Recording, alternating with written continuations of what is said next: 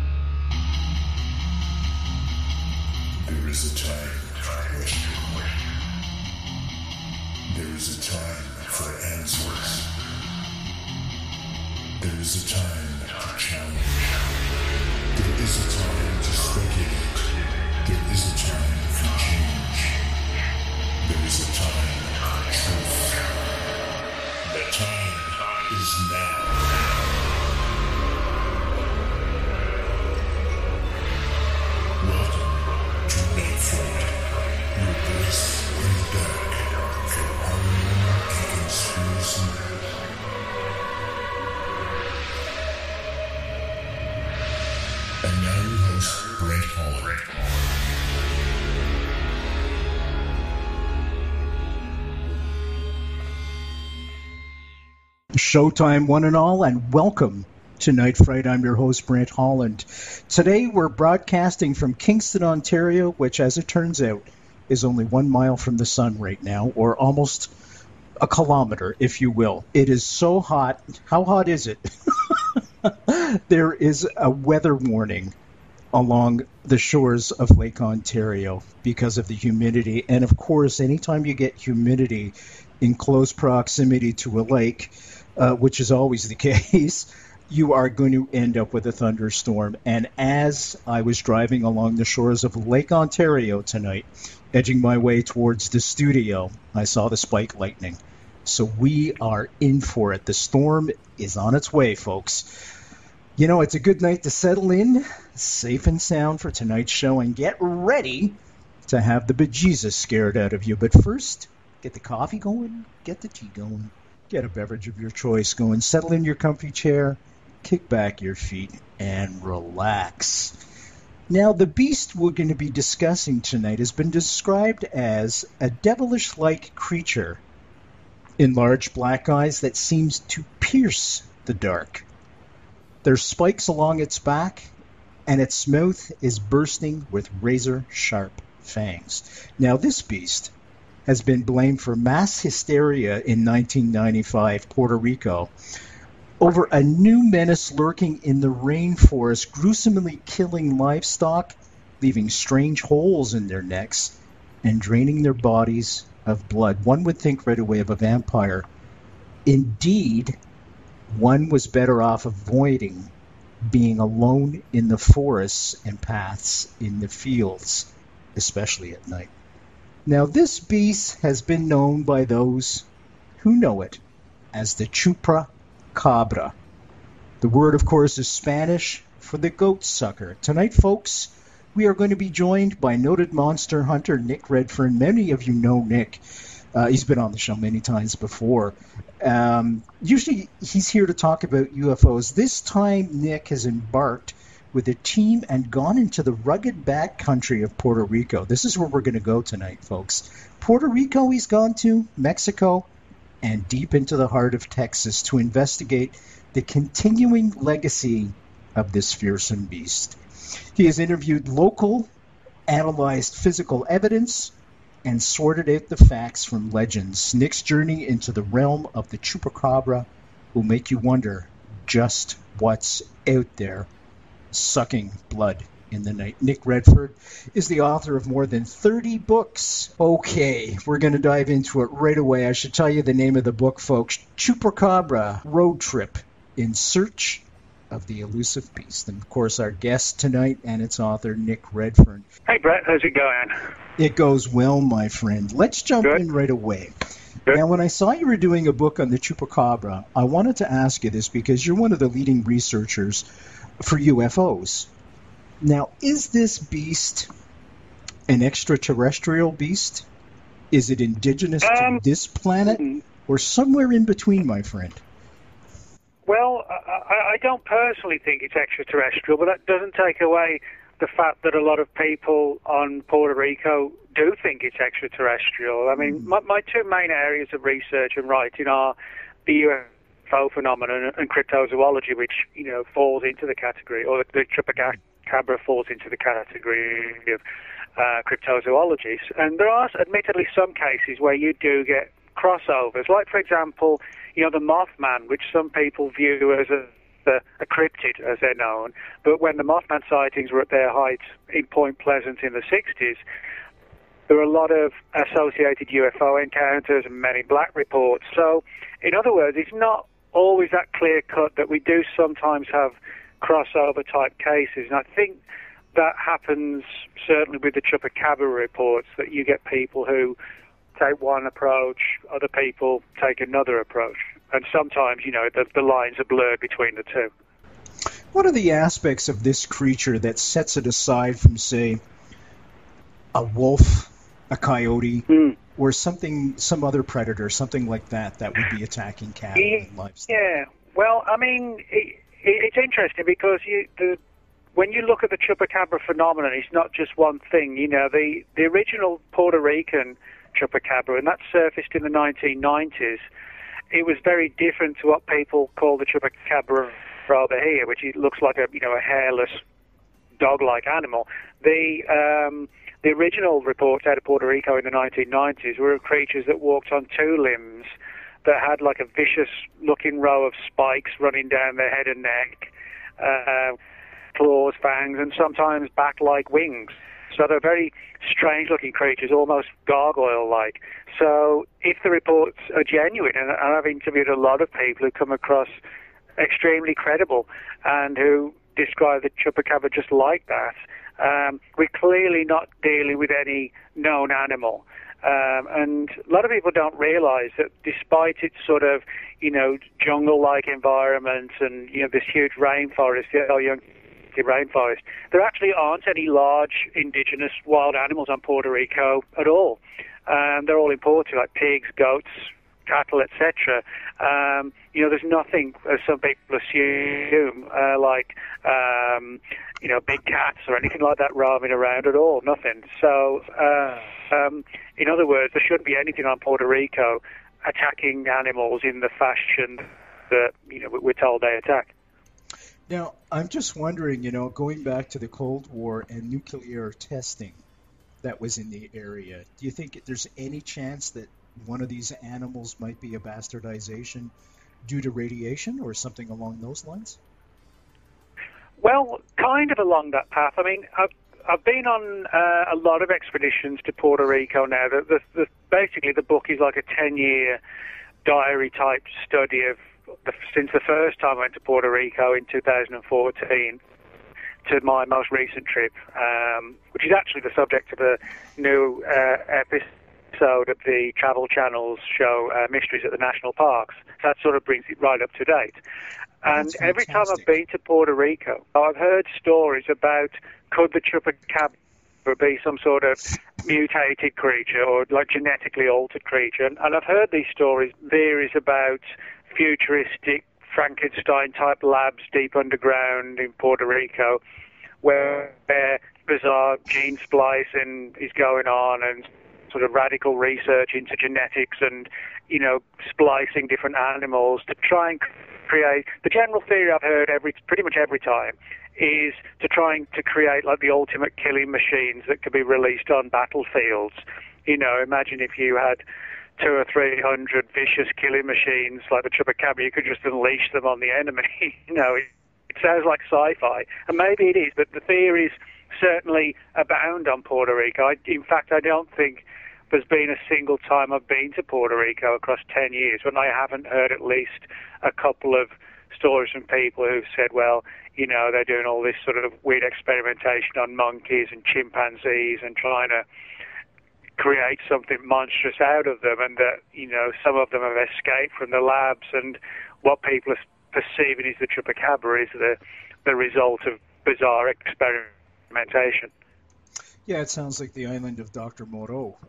so you know, it, it's kind of a bit yeah. like cross that. Imagine crossing that with something like uh, The Walking Dead and 28 Days Later, sort of creating viral cocktails that will create sort of a state of rage in these animals. A lot of quite disturbing research has been done into things like gene splicing and, you know, trying to understand the extent to which literally animals can be crossed. You know, that that's what why there's legislation in place now. You know, to what extent it's always upheld, I'm not sure, but there is legislation in place to ensure that you know, for example, human embryos can only be experimented on for, you know, a period of a few days. Um, there was a big outcry in the UK a few years ago when it was shown that um, scientists were actually using human embryos and essentially adding animal um, embryonic material to the human embryos. And again, you know, the assurances were in place that well, they'll all be destroyed after seven, ten days. We just want to you know, see if it can help with, you know, medical issues and things like that.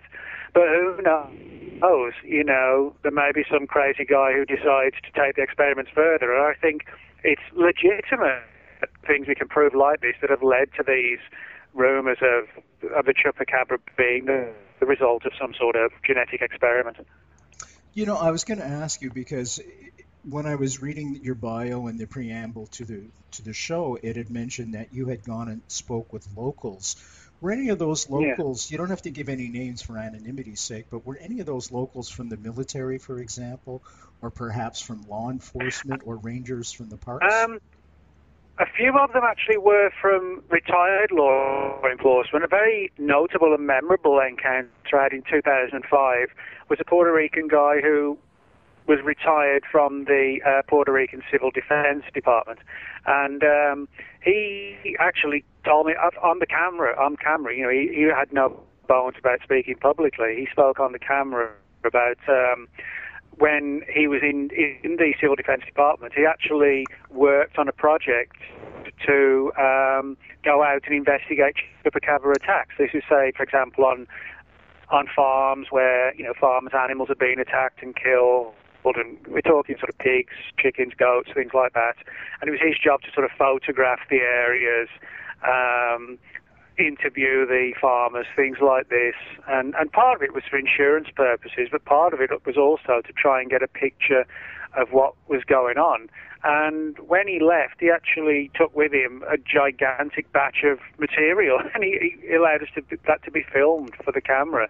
And he opened up these files, which contained autopsy reports, witness statements, um, color photographs of animals that had been injured or killed, um, drawings by the farmers and the eyewitnesses who'd seen these creatures. And it was like looking at a real life X file, which in many respects, because of his position, he actually was. So, you know, that was sort of a really memorable type of experience.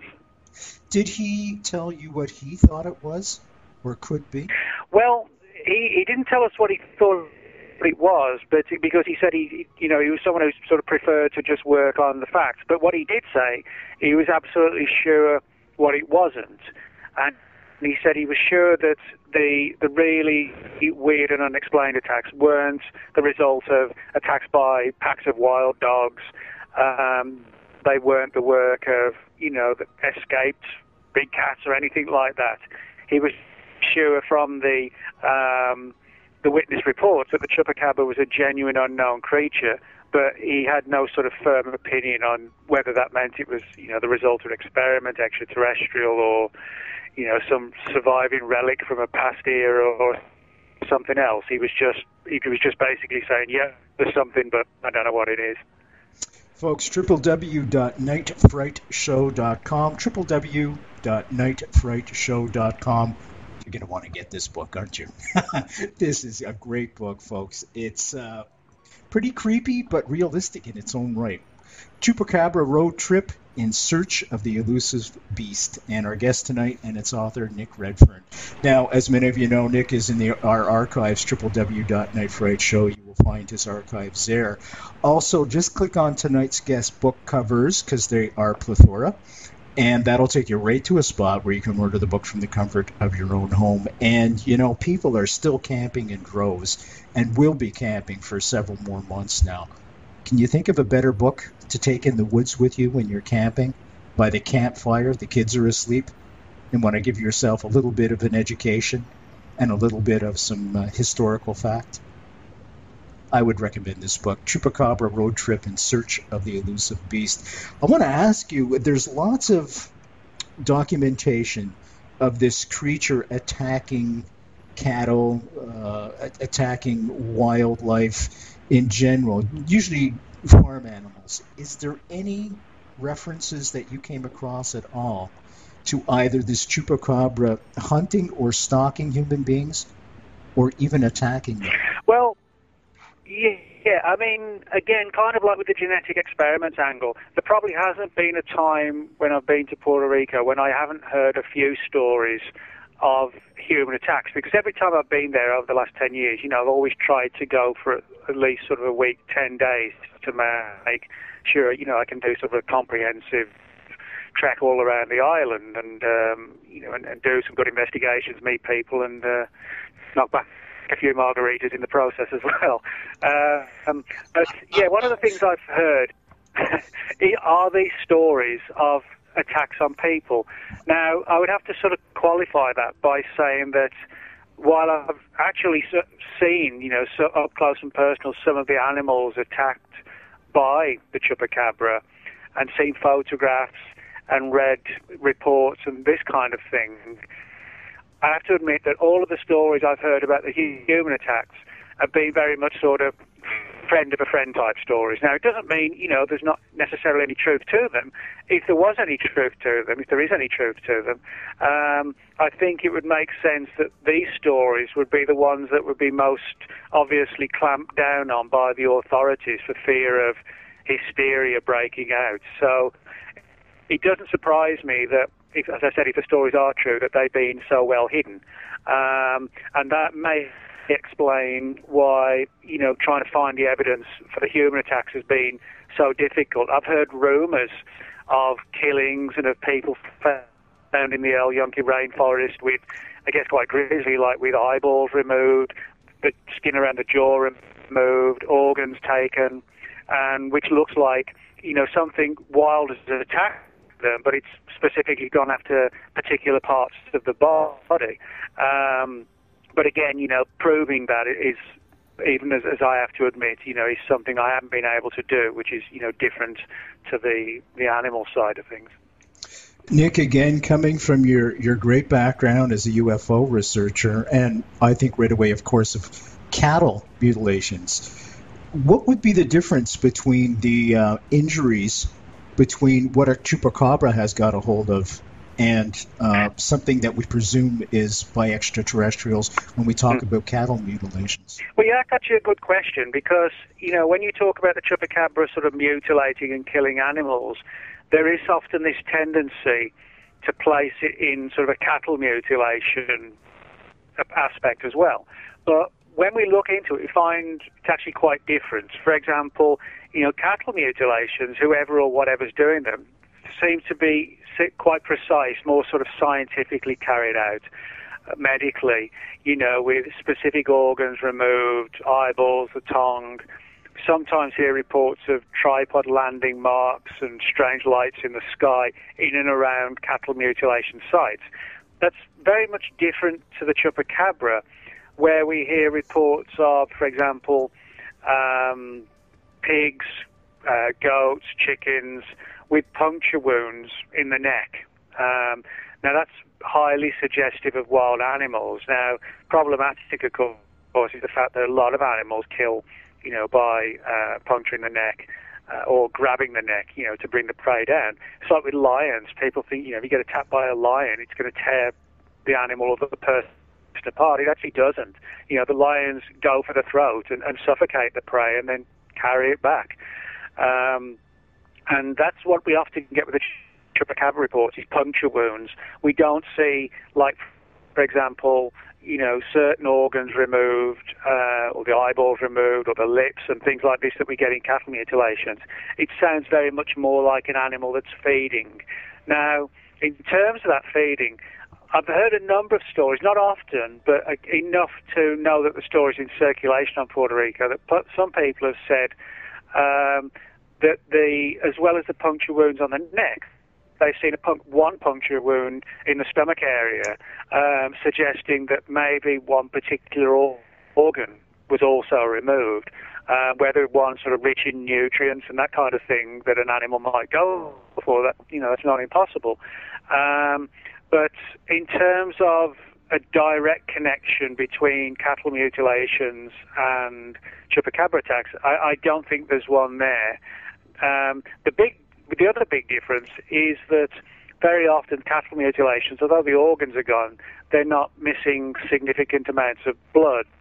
Now, there are a lot of rumours, and granted they are rumours, about um, chupacabra attacks in which the victims have supposedly been drained of significant amounts of blood. Now, I've, I've, these stories are fascinating, but again, they're hard to actually pinpoint because um, when an animal dies, you know, if it's left uh, outside and it remains untouched for, you know, however long, gravity takes effect and the blood can actually sort of well gravitate to the lower portions of the body. So you know, if a couple of days later you cut into it, not only obviously is the blood not pumping out because the heart stopped, but it's not necessarily present in the way it should be in the opening area because it's you know, and some people say, well, that's because it's sunk to the lower extremities. Other people take the view that large amounts of blood have, have gone. The problem is that, you know, very often so the lack of funding and also the lack of the ability of the farmers in some of the isolated little towns and villages to actually have someone study these, the bodies. You know, it might cost the farmer a lot of money to actually find out if the blood's gone or not. And unfortunately, there are a lot of, you know, poor areas on Puerto Rico and people are just looking to, to live, you know, not necessarily to, to solve the mystery of, of the of the chupacabra, you know.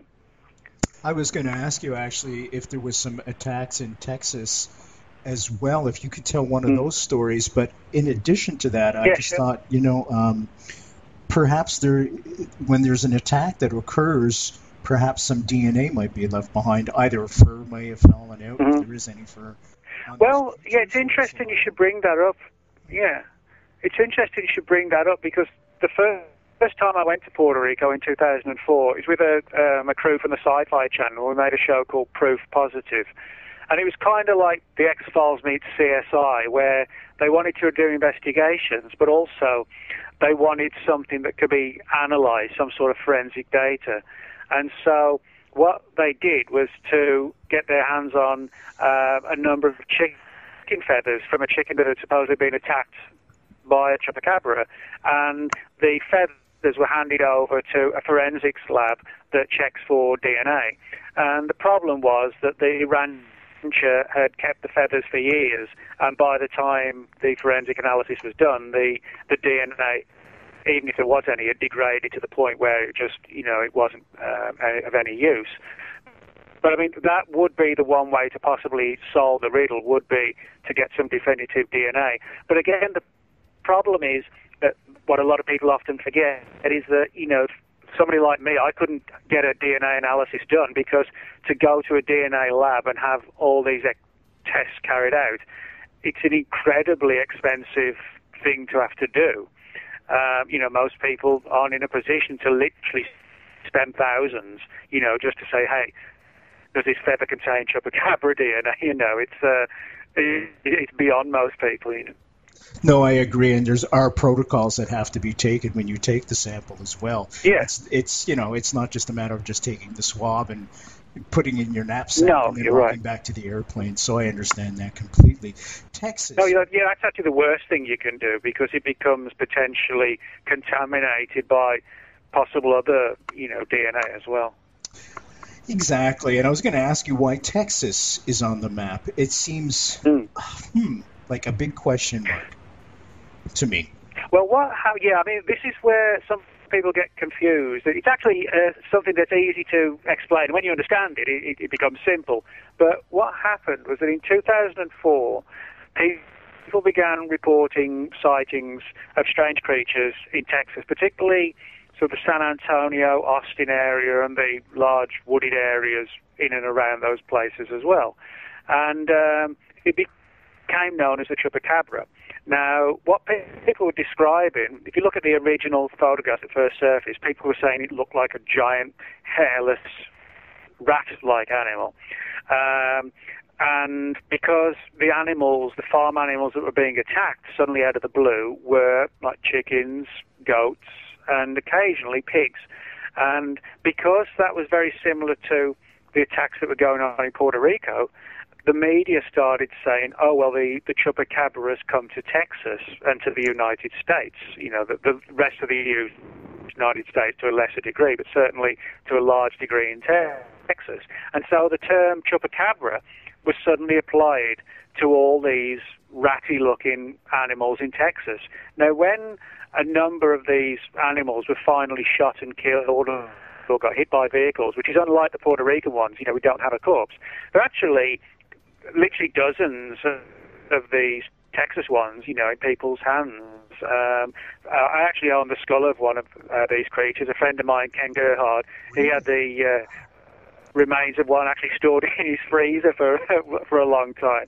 Oh, um, other people have got them sort of, um, you know, given them to taxidermists and got them stuffed and mounted. And in these cases, we do have the DNA of the animals and it shows them to be canid. You know, in some cases coyotes, others uh, coyote dog and coyote wolf mixtures. But the debunkers and the skeptics have said, oh well, these are just um, coyotes with mange. They're actually not. There's something very weird going on, much weirder going on. And I'll explain what I mean by that. Mange is a condition caused by a mite, which causes an animal to lose hair, but generally it loses hair in like at random, so you have tufts of hair all over the body, um, and it also causes intense scratching and itching. Probably the closest analogy you know, for people is if you get chickenpox as a kid, you know, you just want to keep scratching yourself all day. But that's what it's like for animals with mange. So they lose partial hair. They scratch and itch to the point where they often bleed because they're you know they're so intensely cutting into the skin, and then infection sets in and they get sick and then they die or they look sickly unless they recover. These animals in Texas are pretty much 100% hairless. It's like as if they're developing hair with in a hairless fashion. The pups don't have hair either, so we're seeing something different. Physical uh, changes are. Uh, present too. For example, the front limbs of these animals are shorter than they should be, so they have this weird hopping-like motion.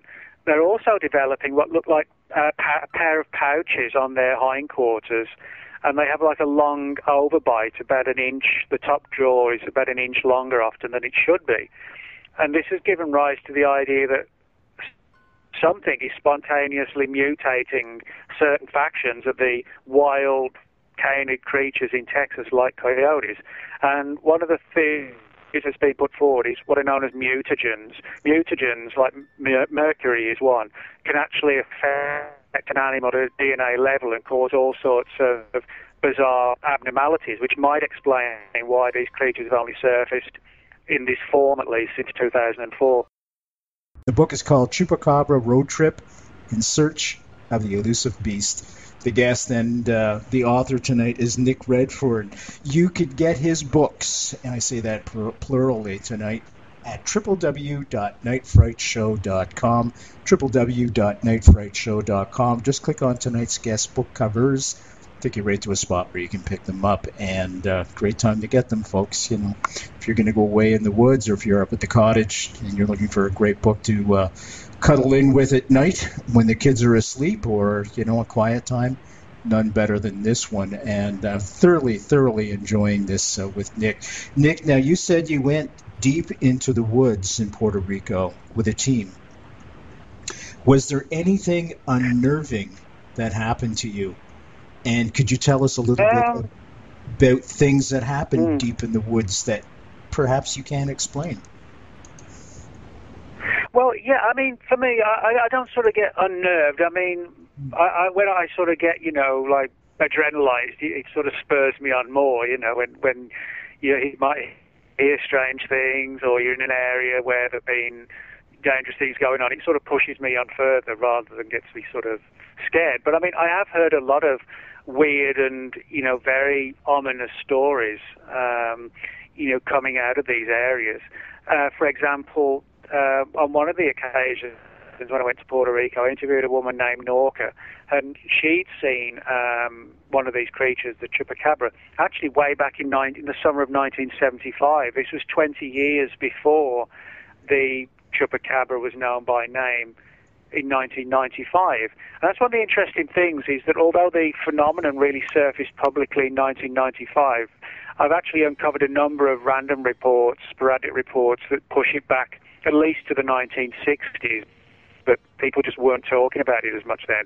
Now, Norca told me about how there'd been some very disturbing attacks on animals um, in the area at the time she saw this particular creature. What was very bizarre, she said, in the particular region she lived in, which was high in the El Yunque rainforest, she had this like huge house on stilts, you know, typical kind of one you see on hillsides uh, in the El Yunque rainforest, and she talk, told me about how she was aware of a number of animal killings where the animals were dead and all the bones had been removed from the bodies, which is like really weird. It was just like a, you know, like a lifeless piece of, like picking up a carpet or a rug. You know, there was just no bone left in the body at all. That's terrifying. Um, know, that was very sort of.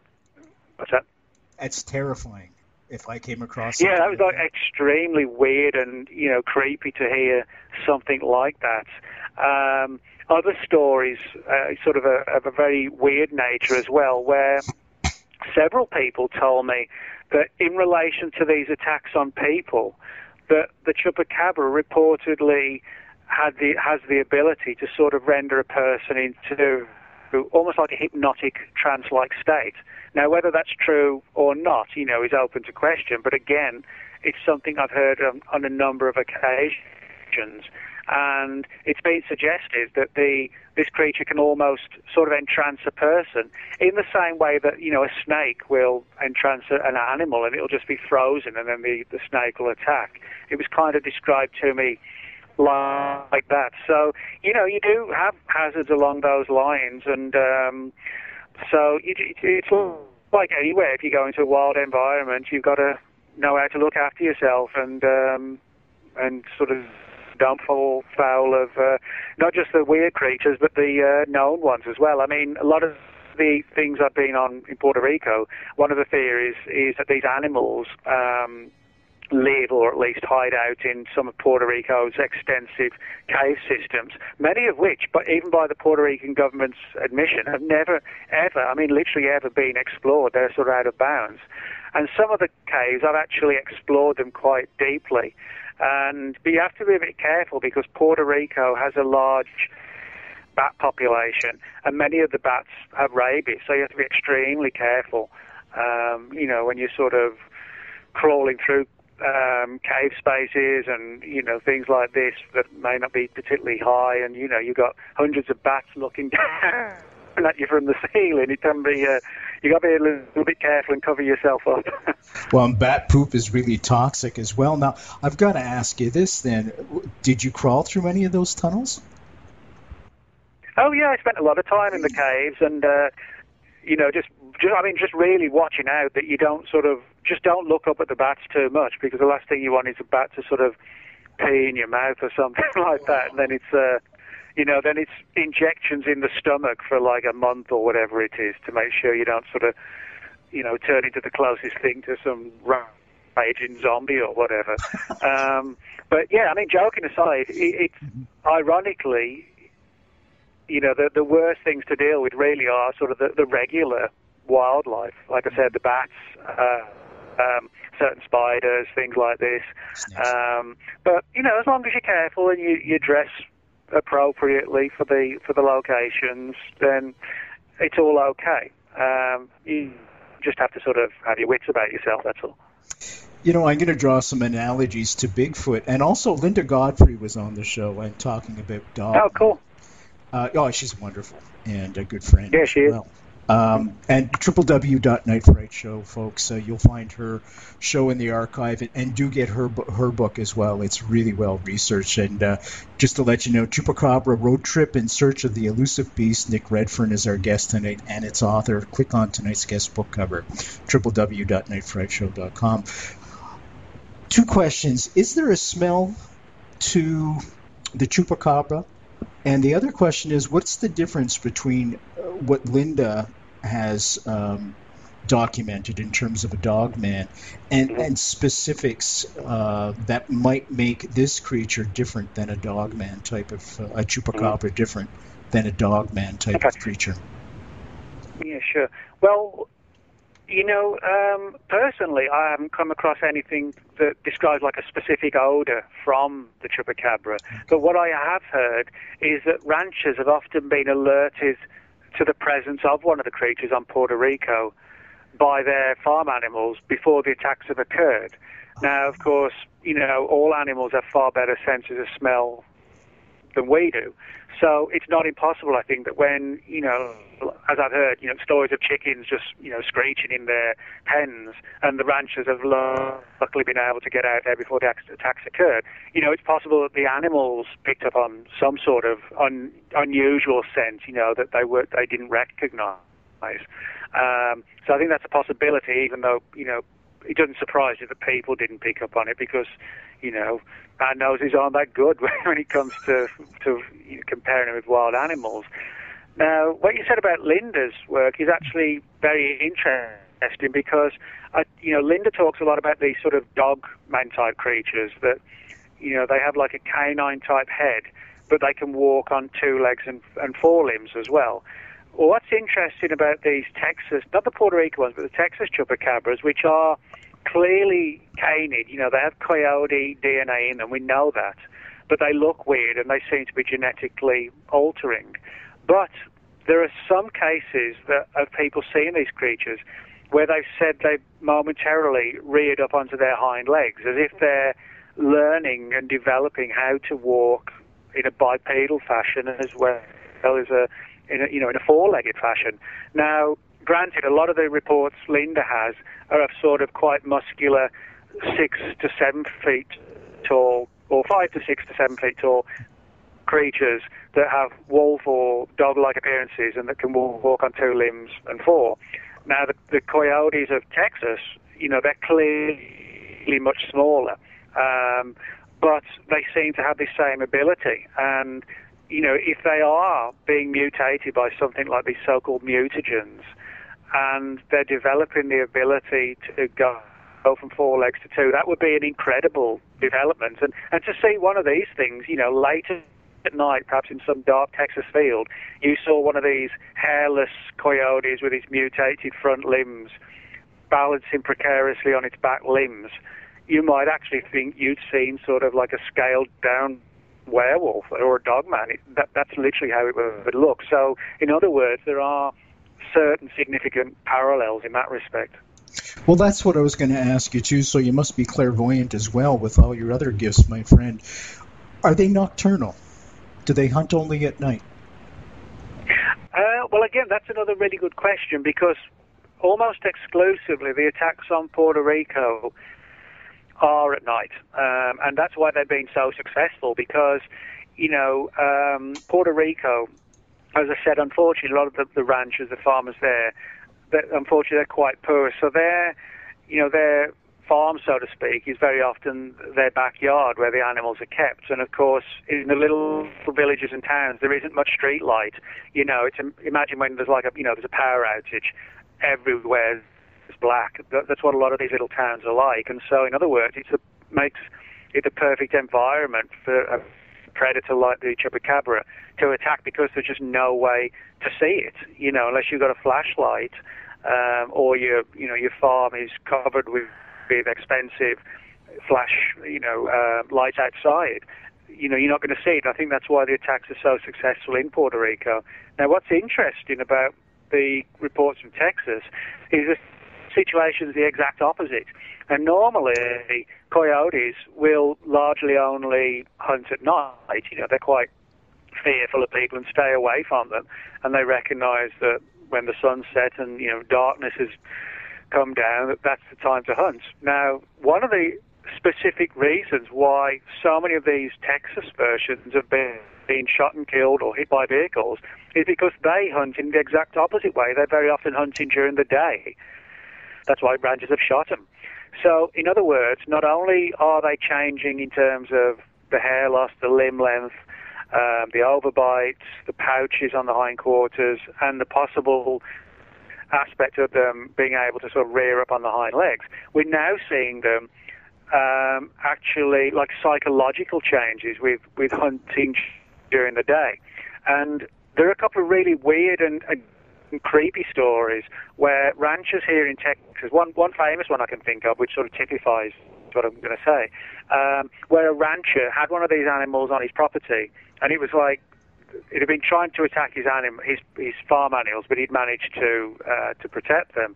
But it was kind of a case of well, enough's enough, and he went out one day in his truck and actually saw one of these animals, got out the truck with his gun and walked towards it from to a distance of about about, I think 70, 80 feet, something like that. And from a, a line of trees on the one side of the uh, field, he saw another one of these creatures watching him. You know, he, you kind of had that feeling we all have, like when you're at the checkout line of a store, you think someone's watching you, you turn around and they are. He got that feeling. And he, this one was to the left of him, and there was one in front of him. Then he felt compelled to look to the right, and there was one over there. And they slowly started to move forward, and he got the feeling that they were kind of like trying to triangulate him and, you know, launch an attack, like a three pronged attack. And he got quite worried by this, that he seemed there was like, like an intelligent, um, I guess, agenda to it, you know, to bring him down. And he literally just, he didn't even try shooting any of them. He just backed away and jumped in his truck and went straight back to his ranch house. So that was really weird that you would have these mutated coyotes actually triangulating a person. You know, that's sort of very ominous.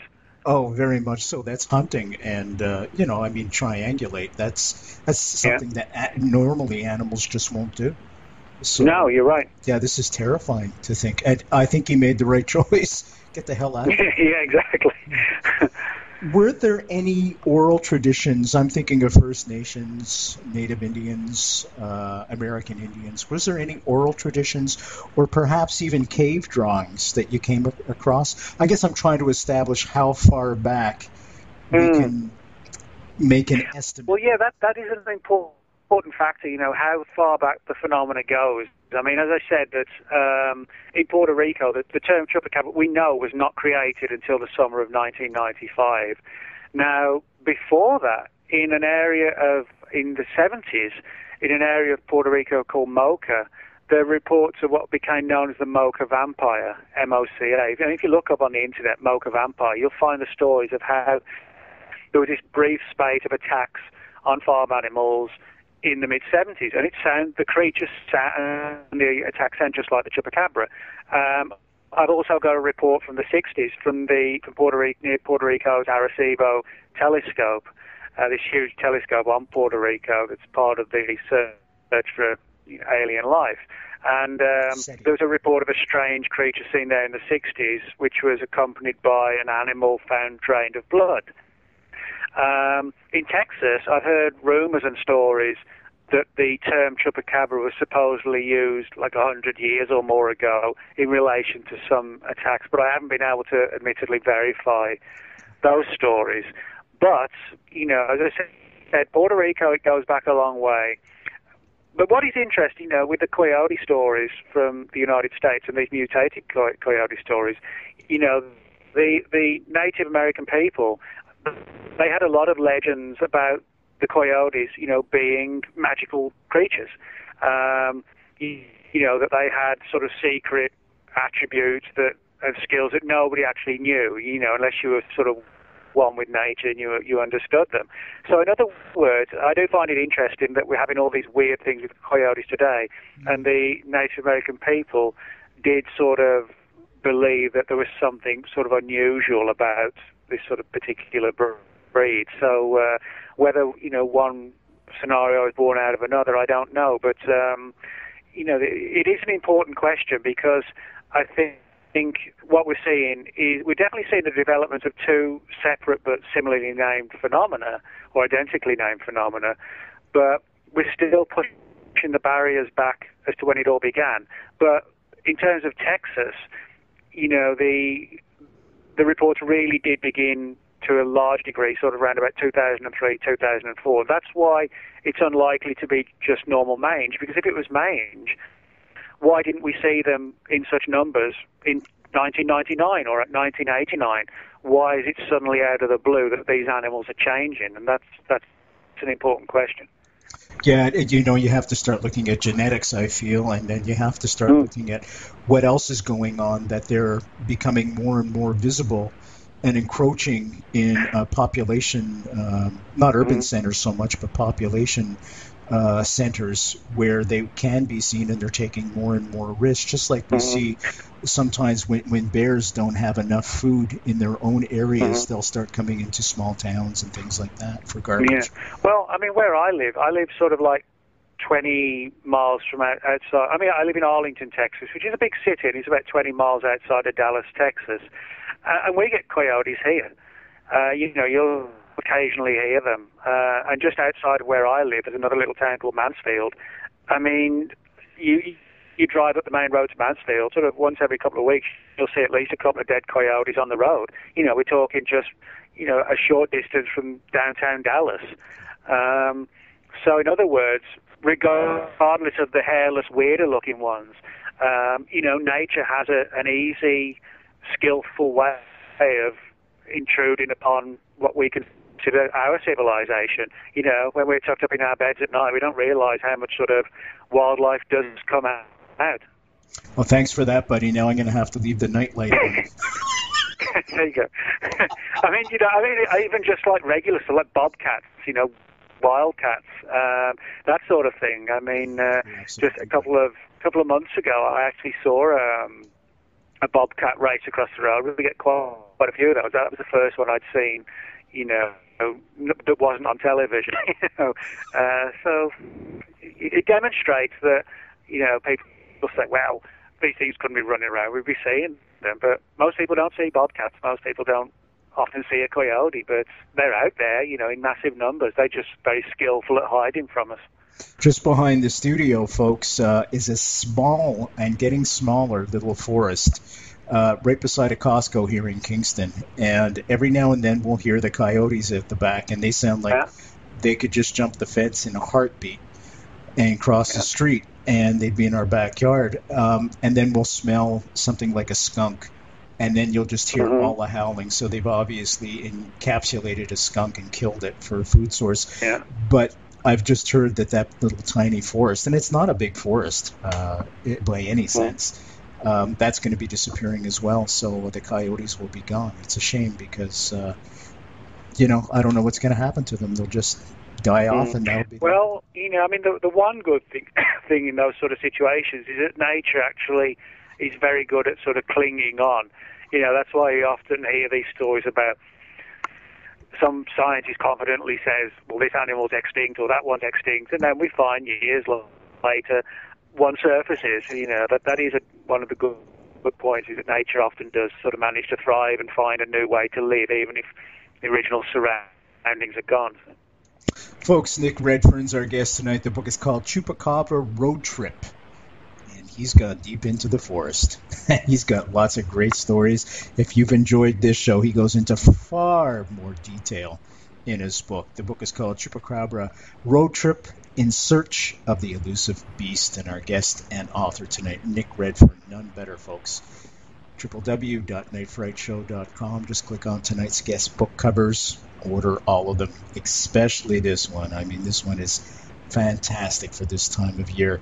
Uh, I wanted just to mention also to you, Nick, um, I had the wonderful opportunity uh, when I was living in a place called Sudbury, which is a mining city, to interview Jane Goodall and of all people. And Jane Goodall firmly stated that she believes in a creature called Bigfoot.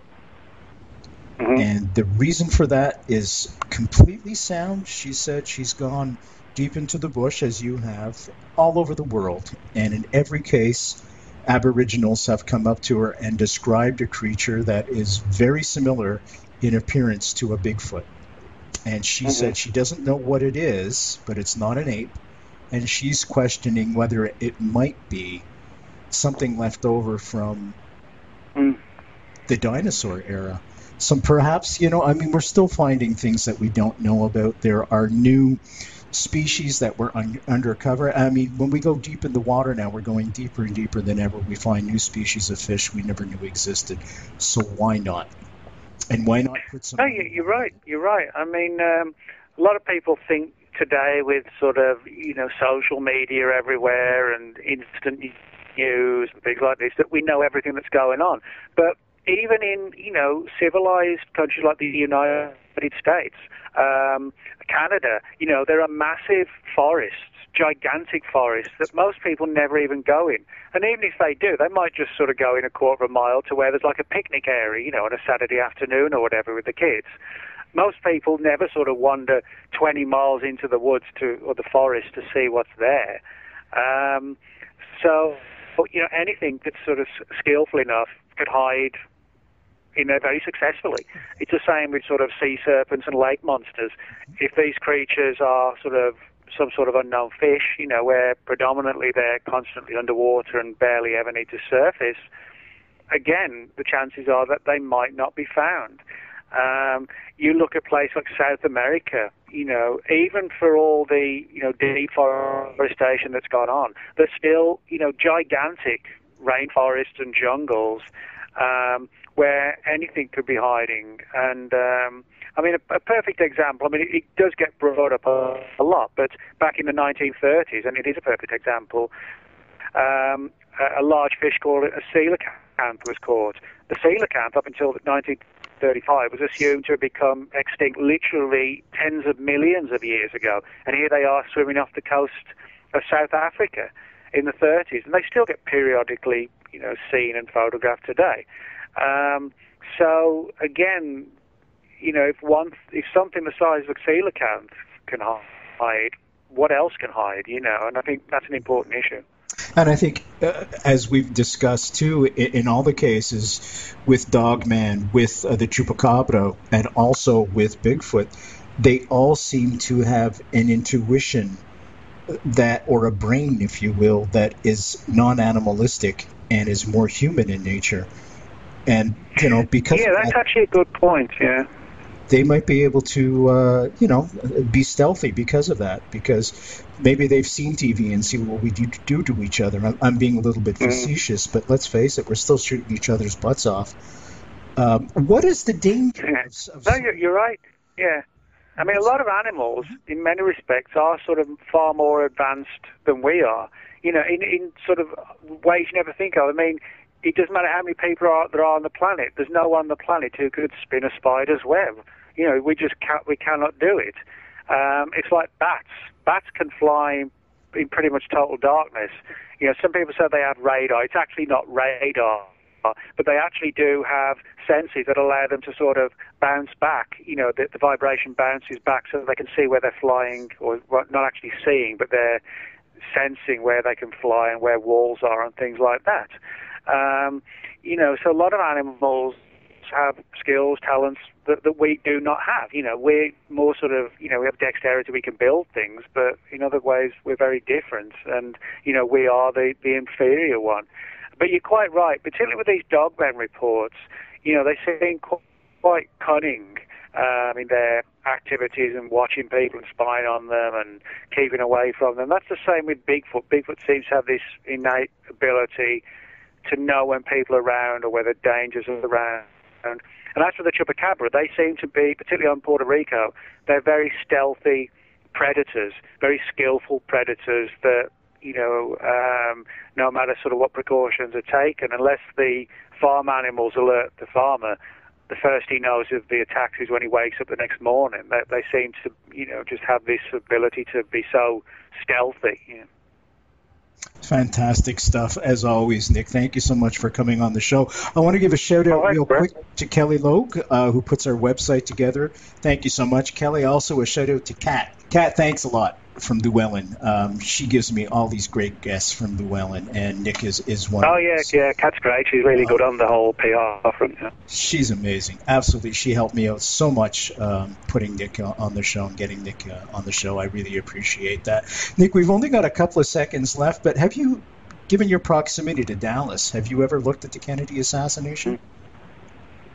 Um, I have a little bit, not too much, because one of the main reasons being that um, you know so many people have been involved in that field for decades, and, and a lot of really good research has been done, and it's continuing to be done. So, uh, what I prefer to do is sort of focus on the areas I know a lot about, like cryptozoology, ufology, rather than sort of go stumbling and bumbling into something you know that's been going on for years, and I'm sort of I won't say new to it. You know, I know the main theories and the stories and everything else, but I kind of feel that you know I like to sort of have my parameters and things I like to look into, and other issues I like to read about. But you know, I don't sort of get involved investigations as such. But uh, every time I have sort of friends and family come over, they all want to go down to Dealey Plaza and the grassy knoll. So you know, I'm sort of I, I'm kept quite in touch with it. And Lee Harvey Oswald's grave is actually only about seven miles from where I live. You see, uh, I'm from the British Commonwealth as well, and I used to get chastised for saying Dealey Plaza. Apparently, it's Dealey. and I still spell color C O L O U R the correct way. Folks, Nick Redfern's been our guest. www.net.